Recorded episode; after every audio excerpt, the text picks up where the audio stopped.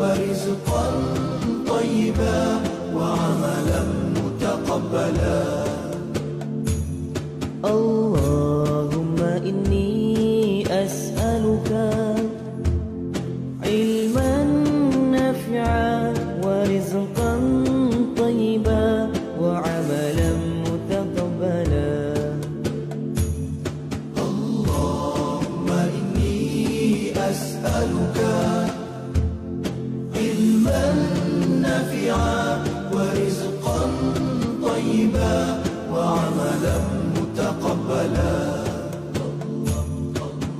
Allah Sesungguhnya aku memohon kepadamu Ilmu yang bermanfaat Rezeki yang baik Serta amal ibadah yang diterima.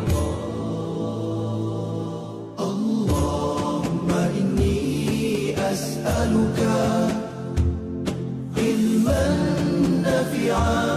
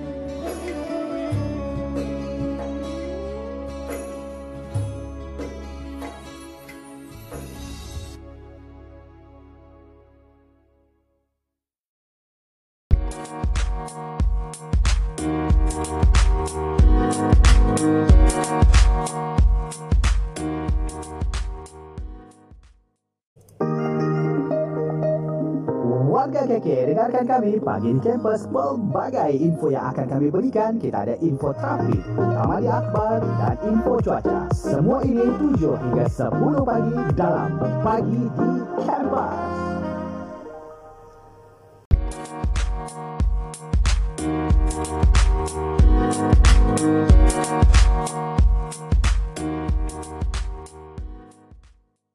Sebarang maklumat lanjut dan info UMS anda boleh layari www.ums.edu.my.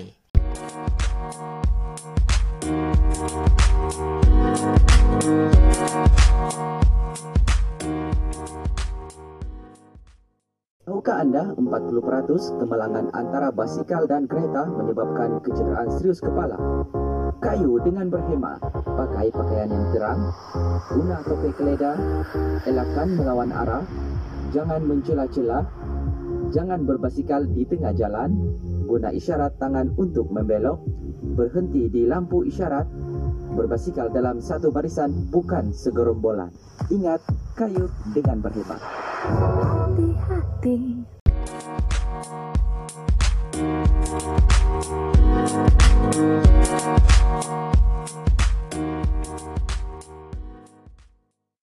Kebaikan vitamin C pada kulit Vitamin C sangat popular dalam keladaan wanita sekarang. Ia merupakan sejenis suplemen yang dapat membantu dari segi kecantikan wajah. Suplemen ini boleh diambil dalam bentuk tablet atau serbuk. Walaupun demikian, suplemen ini juga mempunyai keburukan yang tersendiri. Sebagai contoh harus mengelak beberapa tabiat buruk seperti merokok, minum minuman beralkohol serta minuman yang berkafein. Hal ini kerana tabiat seperti ini dapat mengganggu fungsi suplemen vitamin C.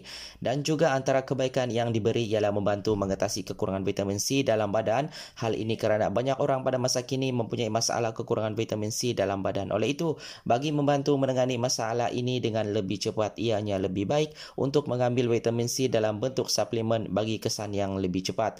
Penghasilan kolagen, vitamin C merupakan bahan utama dalam pembentukan dan penghasilan kolagen bagi mencapai kecantikan kulit yang berseri. Oleh itu, hanya dinasihatkan untuk mengambil vitamin C dalam bentuk suplemen supaya kesan penghasilan kolagen dapat berterusan dengan lebih cepat menerusi kaedah suplemen ini dan juga menghasilkan kulit yang berseri. Vitamin C dikatakan dapat membantu memutihkan kulit dan menghasilkan kulit yang cantik dan berseri. Ini merupakan idaman semua wanita pada masa kini dan seterusnya membantu menghindari jangkitan kuman. Hal ini kerana vitamin C amat penting untuk membina sistem imun yang kuat lagi kebal.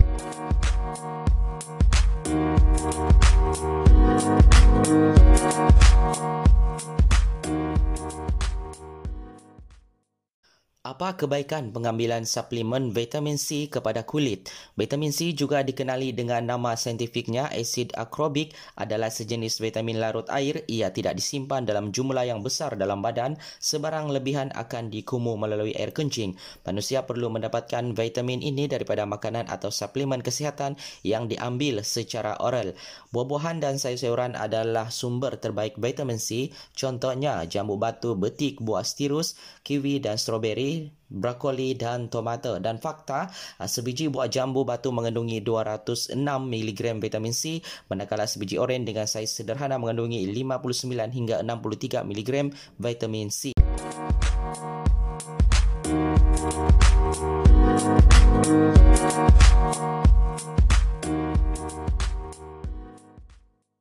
Norma baharu di sekolah. Ini saranan kepada ibu bapa.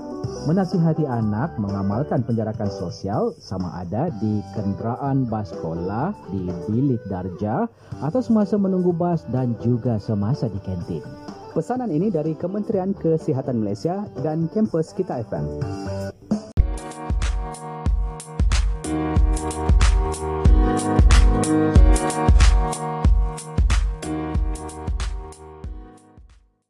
Langkah-langkah pencegahan wabak COVID-19. Pertama, kemaskini maklumat berkenaan COVID-19 setiap hari. Kedua, amalkan kebersihan tangan dan diri. Ketiga, amalkan jarak sosial. Dapatkan penilaian kesihatan jika tidak sehat dan kekal sehat.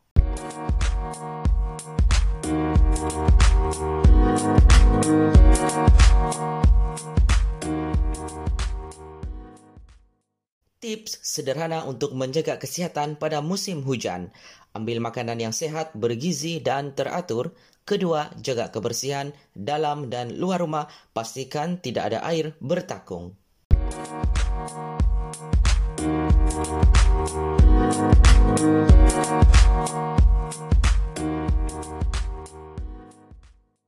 Tips sederhana untuk menjaga kesihatan musim hujan seterusnya, sediakan payung atau baju hujan, mandi menggunakan air panas bila perlu untuk mengelak demam.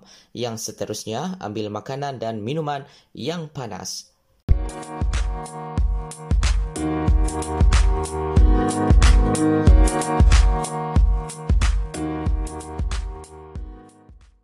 Tips sederhana untuk menjaga kesihatan pada musim hujan yang seterusnya, elakkan anak-anak anda dari bermain dengan air hujan maupun air banjir dan kekalkan makanan yang berkhasiat.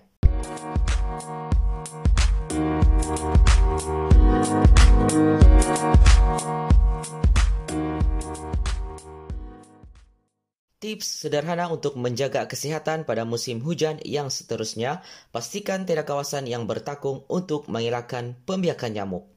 Demikian tips sederhana untuk menjaga kesihatan pada musim hujan dari kampus Kita FM.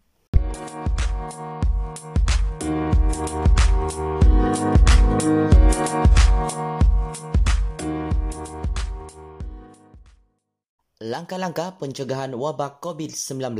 Pertama, kemaskini maklumat berkenaan COVID-19 setiap hari. Kedua, amalkan kebersihan tangan dan diri. Ketiga, amalkan jarak sosial. Dapatkan penilaian kesihatan jika tidak sehat dan kekal sehat.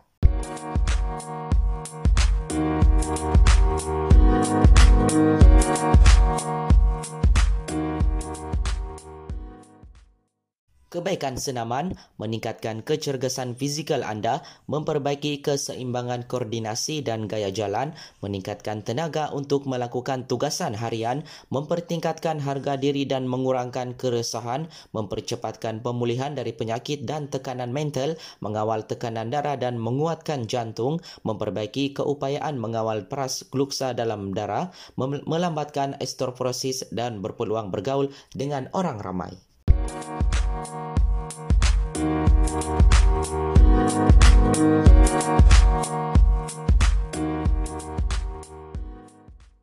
Enam langkah mudah perangi COVID-19. Pertama, lakukan saringan. Kedua, kuarantin diri. Ketiga, memakai topeng muka. Keempat, kekal berada di dalam rumah. Tingkatkan kebersihan diri. Dan yang terakhir, jaga jarak 1 meter.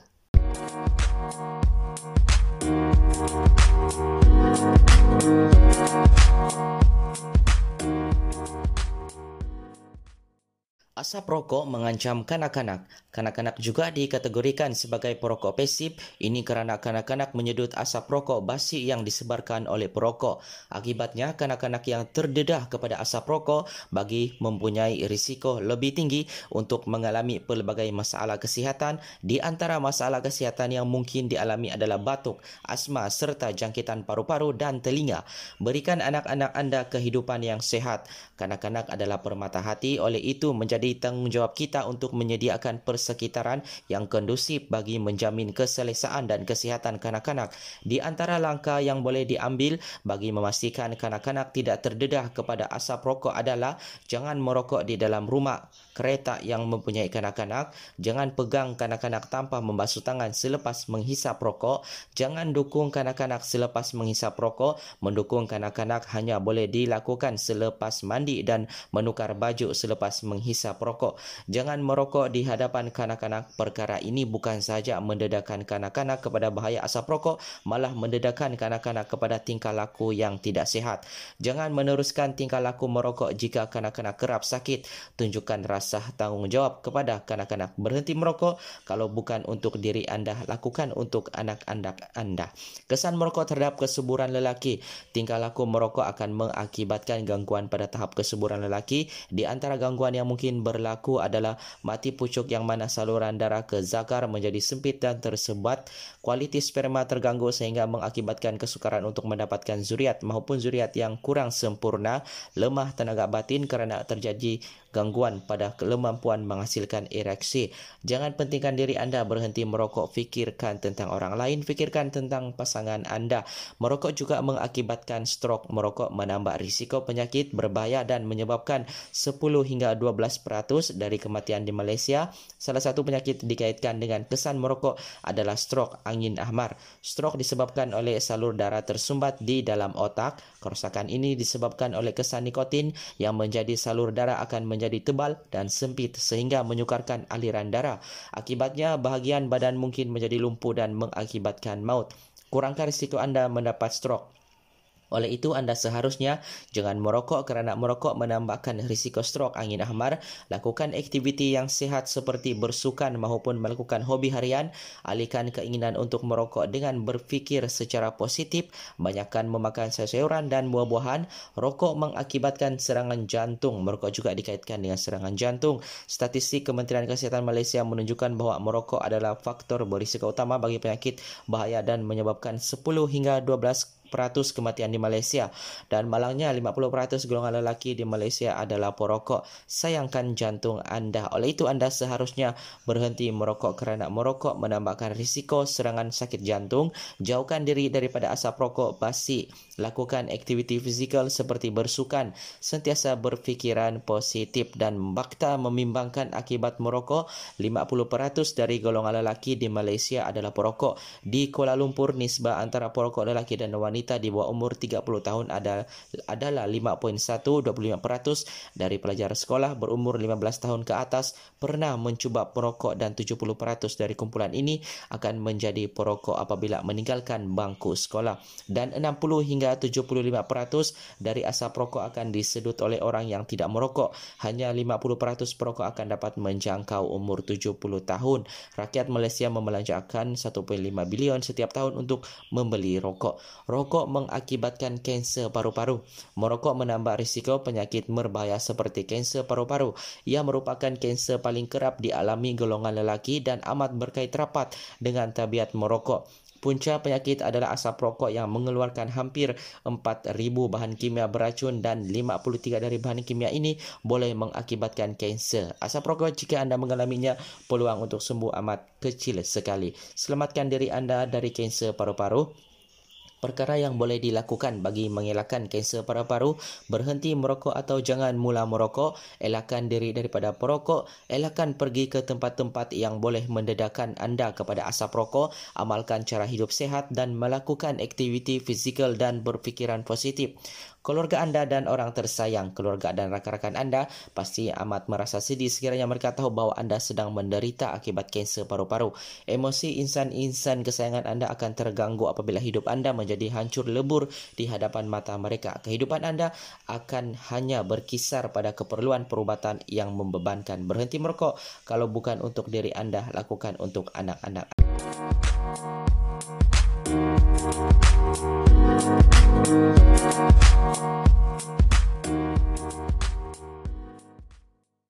anda 40% kemalangan antara basikal dan kereta menyebabkan kecederaan serius kepala?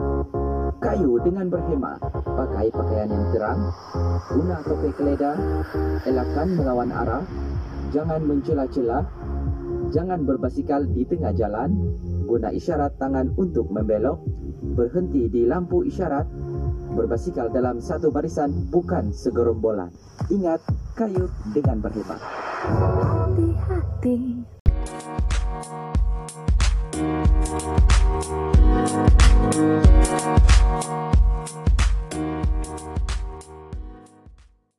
Kebaikan senaman meningkatkan kecergasan fizikal anda, memperbaiki keseimbangan koordinasi dan gaya jalan, meningkatkan tenaga untuk melakukan tugasan harian, mempertingkatkan harga diri dan mengurangkan keresahan, mempercepatkan pemulihan dari penyakit dan tekanan mental, mengawal tekanan darah dan menguatkan jantung, memperbaiki keupayaan mengawal peras gluksa dalam darah, melambatkan osteoporosis dan berpeluang bergaul dengan orang ramai.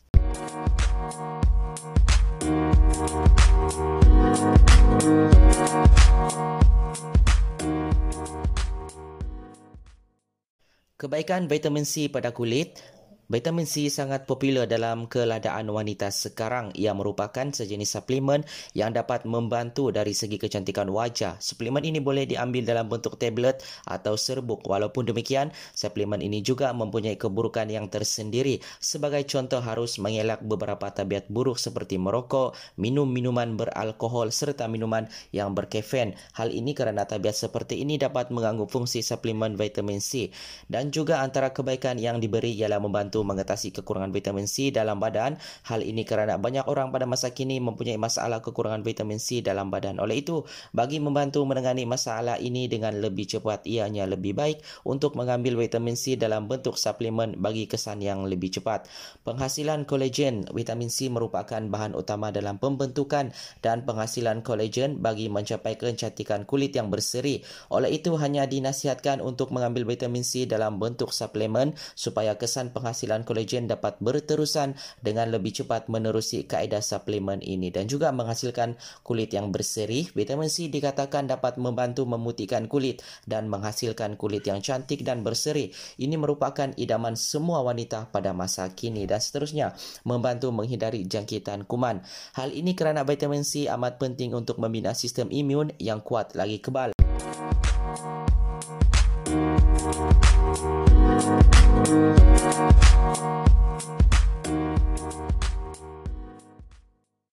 Apa kebaikan pengambilan suplemen vitamin C kepada kulit? Vitamin C juga dikenali dengan nama saintifiknya asid akrobik adalah sejenis vitamin larut air. Ia tidak disimpan dalam jumlah yang besar dalam badan. Sebarang lebihan akan dikumu melalui air kencing. Manusia perlu mendapatkan vitamin ini daripada makanan atau suplemen kesihatan yang diambil secara oral. Buah-buahan dan sayur-sayuran adalah sumber terbaik vitamin C. Contohnya jambu batu, betik, buah stirus, kiwi dan stroberi brokoli dan tomato. Dan fakta, uh, sebiji buah jambu batu mengandungi 206 mg vitamin C, manakala sebiji oren dengan saiz sederhana mengandungi 59 hingga 63 mg vitamin C.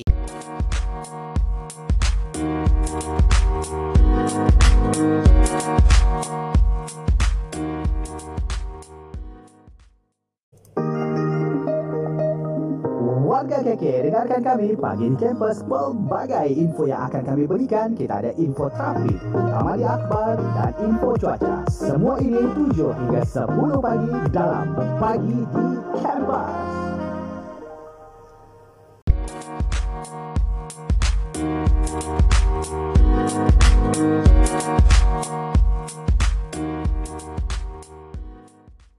Enam langkah mudah perangi COVID-19. Pertama, lakukan saringan. Kedua, kuarantin diri. Ketiga, memakai topeng muka. Keempat, kekal berada di dalam rumah. Tingkatkan kebersihan diri. Dan yang terakhir, jaga jarak 1 meter.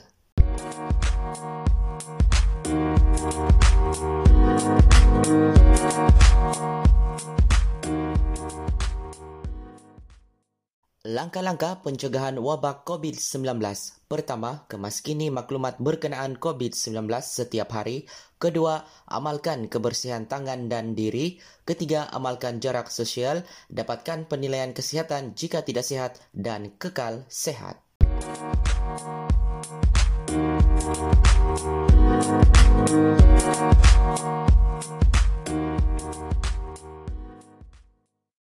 Tanda-tanda awal strok haba sakit kepala berdenyut, mual, kurang berpeluh walaupun dalam suhu panas, denyutan nadi yang pantas, otot lemah dan kejang, kulit kering dan kemerahan, sawan, pitam, tangan dan kaki menjadi sejuk.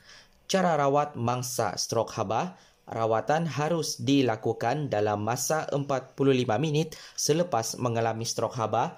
Keutamaan rawatan ialah menurunkan suhu badan mangsa, bawa mangsa ke tempat teduh atau bawa mangsa ke bilik yang sejuk berhawa dingin atau mangsa ditempatkan di bawah kipas, lap anggota badan mangsa menggunakan tuala basah atau rendam mangsa di dalam kolam air, mangsa tidak boleh diberi minuman langsung hanya melalui intravenous drip, bawa ke klinik atau hospital berkenaan.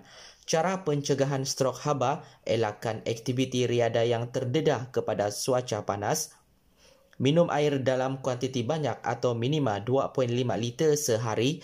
Pakai pakaian yang diperbuat dari 100% kapas kerana bahan itu membenarkan penyejatan peluk yang maksimum. Pakai topi dari bahan kapas kerana lebih 40% daripada kehilangan haba berlaku di bahagian kepala. Elakkan berjalan atau lakukan aktiviti di atas permukaan panas seperti simen dan bitumen. Thank you. Asap rokok mengancam kanak-kanak. Kanak-kanak juga dikategorikan sebagai perokok pasif. Ini kerana kanak-kanak menyedut asap rokok basi yang disebarkan oleh perokok. Akibatnya, kanak-kanak yang terdedah kepada asap rokok bagi mempunyai risiko lebih tinggi untuk mengalami pelbagai masalah kesihatan. Di antara masalah kesihatan yang mungkin dialami adalah batuk, asma serta jangkitan paru-paru dan telinga. Berikan anak-anak anda kehidupan yang sehat.